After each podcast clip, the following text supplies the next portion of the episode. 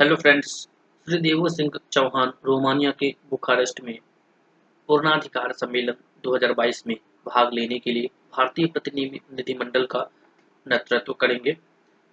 संचार राज्य मंत्री श्री देवो सिंह चौहान बुखारेस्ट रोमानिया में अंतर्राष्ट्रीय दूरसंचार यूनियन के पूर्णाधिकार सम्मेलन 2022 में भाग लेने के लिए भारतीय प्रतिनिधिमंडल का नेतृत्व करेंगे और आईटीयू परिषद के 2022 के 24 सितंबर से 14 अक्टूबर 2022 तक चलने वाले सत्र की अंतिम बैठक में भाग लेंगे। सम्मेलन के दौरान 2023 से 26 की अवधि के लिए अगली आईटीयू परिषद का गठन करने के लिए सदस्य देशों के बीच चुनाव होंगे।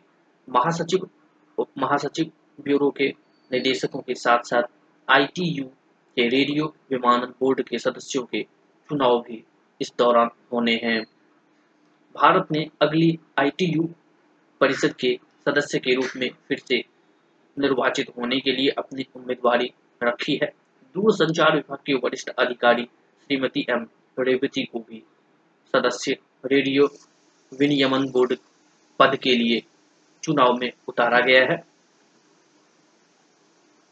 संचार राज्य मंत्री building a, better digital future for all और मंत्री स्तरीय गोलमेज बैठक में भाग लेंगे। जहाँ वह पिछले दशक के दौरान दूर संचार के क्षेत्र में भारत द्वारा की गई तेज उन्नति को सबके सामने रखेंगे। इसमें देश में कॉमर्शियल 5G मोबाइल सेवाओं की जल्द शुरू होने की शुरुआत 2023 के अंत तक पहुँच से बाहर सभी गाँवों को मोबाइल सेवाएँ प्रदान करना, सभी 6.4 लाख गाँवों में ऑप्टिकल फाइबर का विस्तार और आत्मनिर्भर भारत पहल के तहत पूरी तरह से स्वदेशी।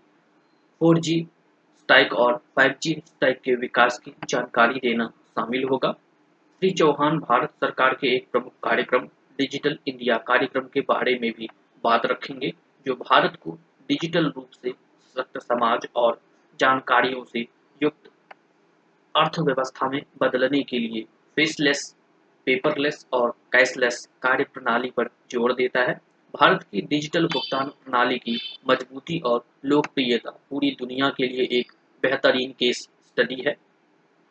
इन सबके अतिरिक्त वह कोविड टीकाकरण कार्यक्रम के लिए कोविन की सफलता, आधार विशिष्ट पहचान संख्या, ऑनलाइन शिक्षा के लिए दीक्षा, बैंकिंग के लिए यूपीआई उमंग ऐप जो 200 से अधिक ई गवर्नेंस सेवाएँ प्रदान करता है और गाँवों में ई गवर्नेंस की सुविधा उपलब्ध कराने के लिए मौजूद एक लाख से अधिक कॉमन सर्विस सेंटर पर भी प्रकाश डालेंगे।